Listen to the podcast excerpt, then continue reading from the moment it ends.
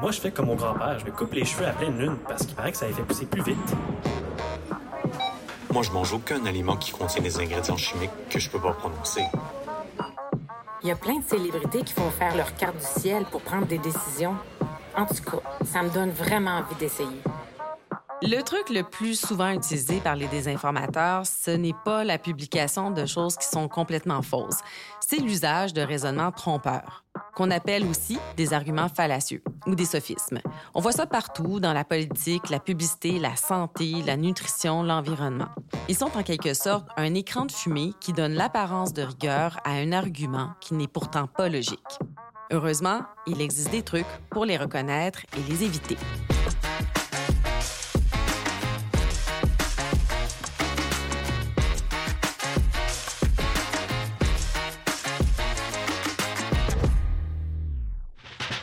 Bonjour, ici Eve Baudin et bienvenue au Détecteur de rumeurs. Aujourd'hui, je suis avec mon collègue Pascal Lapointe, rédacteur en chef de l'agence Science Presse. Salut Pascal. Bonjour Eve. Alors Pascal, pour ce deuxième épisode de notre série Les astuces du détecteur de rumeurs pour mieux s'informer, qu'on a créé pour souligner le 45e anniversaire de l'agence Science Presse, on va donner des astuces pour repérer les arguments trompeurs. Mais comme c'était impossible pour nous de faire le tour de tous les sophismes dans un si court épisode, on a fait une petite sélection. On a tout simplement choisi ceux qu'on croise le plus souvent dans les contenus trompeurs que déboulonnent les détecteurs de rumeurs, et ça a de bonne chance d'être les mêmes arguments trompeurs que nos auditeurs croisent sur leur réseau social préféré ou dans leur cercle d'amis. Super, alors c'est parti. Premier argument trompeur, l'appel à la tradition. Des sophismes qui revient souvent, c'est l'appel à la tradition. C'est quand on affirme que quelque chose est vrai juste parce qu'il s'agit d'une pratique traditionnelle. La médecine traditionnelle chinoise, la médecine traditionnelle hindoue, la médecine traditionnelle autochtone ou la médecine traditionnelle n'importe où dans le monde, ben c'est pas parce qu'on a mis l'adjectif traditionnel que c'est vrai. En effet, nos ancêtres n'avaient pas toujours raison. Pendant des siècles, les saignées étaient prises pour acquis comme étant la façon de faire sortir les maladies du corps. C'était la tradition. Alors, heureusement, on n'en est plus là. Quand on fait référence au passé comme si c'était une justification, c'est important de se demander où sont les preuves scientifiques que cette pratique fonctionne. Bref, c'est pas parce que c'est un remède ancien, de grand-mère ou de grand-père que ça marche. Il faut des preuves.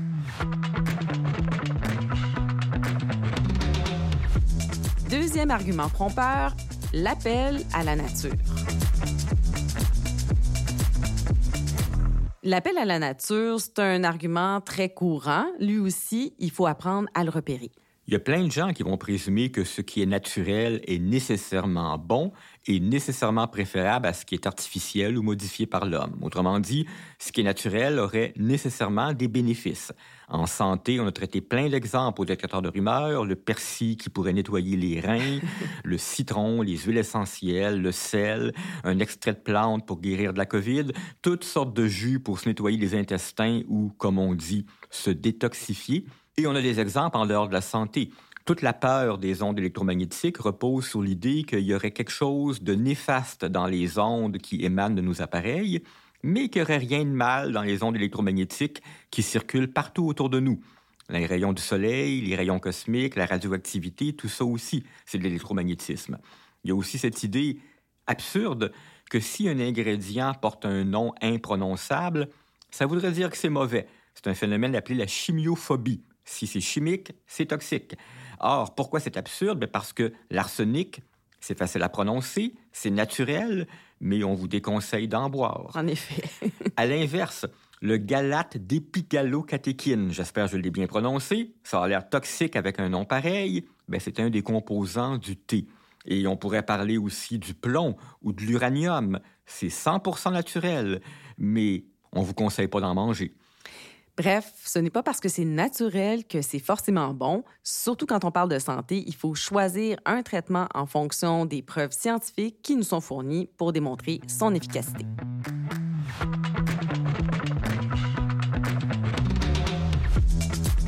Troisième argument trompeur, l'appel à la popularité. Le troisième argument fallacieux dont il faut se méfier, c'est l'appel à la popularité. Ça consiste tout simplement à utiliser l'opinion de la majorité comme si c'était un argument. Par exemple, plein de gens utilisent l'astrologie pour prendre des décisions importantes, dont des politiciens, des acteurs, des gens d'affaires. Est-ce que c'est la preuve que ça marche? Évidemment, non. Alors, même conseil qu'avec les arguments fallacieux précédents, assurez-vous que les informations proviennent de sources fiables et vérifiables. Ou encore, demandez-vous s'il y a vraiment un lien entre la prémisse et la conclusion. Est-ce que ces personnes-là ont vraiment du succès parce qu'elles s'adonnent à l'astrologie? Bien, pour le savoir, il faudrait faire une étude pour le démontrer. Or, des études, on en a sur l'astrologie, on en a beaucoup, et on sait que ça fonctionne pas. Et d'ailleurs, on a fait un épisode à ce sujet que vous pouvez écouter. Je mettrai le lien dans nos notes d'épisode. Pascal, à l'heure des réseaux sociaux, l'appel à la popularité joue un rôle encore plus important, et on voit d'ailleurs euh, avec les publications qui deviennent virales. On le voit dans nos formations, il y a beaucoup de jeunes qui disent qu'ils ont cru à une information parce qu'elle était très partagée. Euh, dans les formations aussi, on a rencontré des jeunes du secondaire qui demandaient si on pouvait se fier à une affirmation sur les réseaux sociaux en regardant dans quelle direction penchaient les commentaires. Sous-entendu pour eux, s'il y a plus de commentaires positifs, c'est que c'est vrai. Et donc, il faut rappeler que ce n'est pas parce que c'est populaire ou viral que c'est vrai. Quatrième argument trompeur, l'appel à la peur.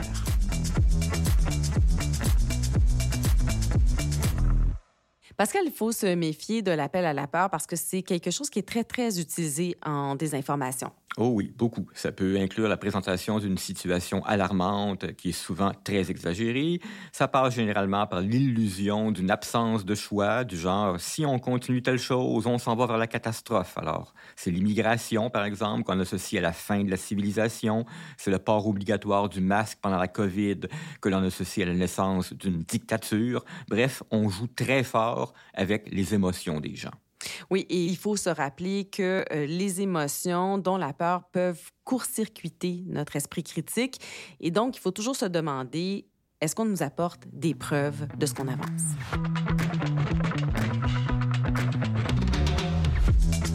Cinquième argument trompeur, l'argument d'autorité. Cet argument en science, il revient particulièrement souvent, Pascal. Oui, c'est une mauvaise tendance, celle d'affirmer que le prestige ou la notoriété d'une personne, c'est fait foi de tout, plutôt que les preuves qu'elle pourrait apporter. Étant donné que plusieurs personnes dans le public se sentent démunies face à la science, ben, ça va être plus facile de les impressionner. On a eu l'exemple de Didier Raoult pendant la pandémie. Beaucoup de gens croyaient en Didier Raoult, pas à cause des preuves, pas à cause des études, parce que c'est un scientifique prestigieux et il a gagné plein de prix. Ben, c'est pas un argument, ça, du moins, c'est pas un bon argument. Euh, l'astuce, c'est tout simplement se demander est-ce que la personne a une expertise dans le domaine et mieux encore, est-ce qu'elle a publié des études qui sont solides? Une autre astuce, ça serait aussi d'aller vérifier ce qu'on dit de cette personne-là si on a des doutes. Donc, on peut faire une simple recherche Google ou Wikipédia. Et si la personne est controversée, ben, on va trouver un article qui le mentionne assez rapidement. Si vous voulez en savoir plus sur l'expertise, on a fait d'ailleurs un épisode à ce sujet. C'est l'épisode 3.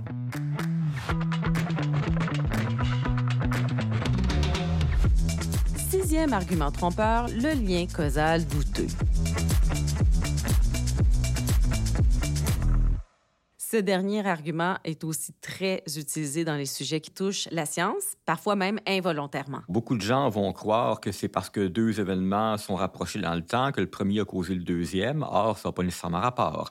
Euh, ou bien ils vont croire que parce que deux courbes sur un graphique se ressemblent, ça y est, on vient de prouver qu'il y a un lien de cause à effet. À ce sujet, il y a même un site qui s'est amusé à inventer toutes sortes de corrélations qui n'ont pas d'allure, comme par exemple une mystérieuse corrélation entre le taux de divorce et la consommation de margarine. Effectivement, on peut trouver des courbes similaires dans toutes sortes de choses bizarres et absurdes, comme euh, tu viens de dire. Alors, on en rit, mais parfois, ça peut avoir des répercussions plus graves, comme toutes les fois où une société, à travers l'histoire, a associé une hausse de la criminalité à l'immigration alors qu'il n'y avait aucun rapport ou encore, pendant la pandémie, toutes les tentatives qui ont été faites pour faire croire que le vaccin augmentait le risque de problèmes cardiaques, alors que tous les chiffres démontraient plutôt que c'était avant tout le virus de la COVID qui augmentait les risques de problèmes cardiaques. Donc, il y a plein d'études qui font des liens de corrélation entre deux choses, mais la plupart du temps, on ne devrait pas s'en préoccuper. C'est les liens de causalité, donc de cause à effet, qui devraient retenir notre attention. Pascal, pour débusquer les sophismes dont on vient de parler et bien d'autres, on peut se poser à peu près toujours les mêmes questions. Premièrement, est-ce que cet argument-là est vrai? Autrement dit, est-ce qu'on me donne des preuves avérées, vérifiées, vérifiables? Deuxièmement, est-ce que cet argument-là est valide? Ça veut dire, est-ce qu'il y a vraiment un lien entre la prémisse et la conclusion? Et troisièmement, est-ce que la personne qui s'exprime ou à qui on fait référence est légitime pour s'exprimer sur le sujet? Et d'ailleurs, ceux qui veulent aiguiser leur pensée critique et apprendre à mieux identifier les erreurs de raisonnement peuvent lire l'excellent livre de Normand Baillargeon qui s'appelle Le petit guide d'autodéfense intellectuelle. En développant ses compétences, ben, on peut mieux se protéger contre la désinformation et être un consommateur d'informations plus averti. Alors merci Pascal d'avoir été avec moi aujourd'hui pour livrer tous ces trucs. Voilà, j'espère que l'épisode vous a plu. Si vous voulez en savoir plus sur ce sujet ou découvrir nos ressources en éducation, médias et à l'information, consultez les notes de l'épisode ou écoutez les deux autres épisodes de cette série.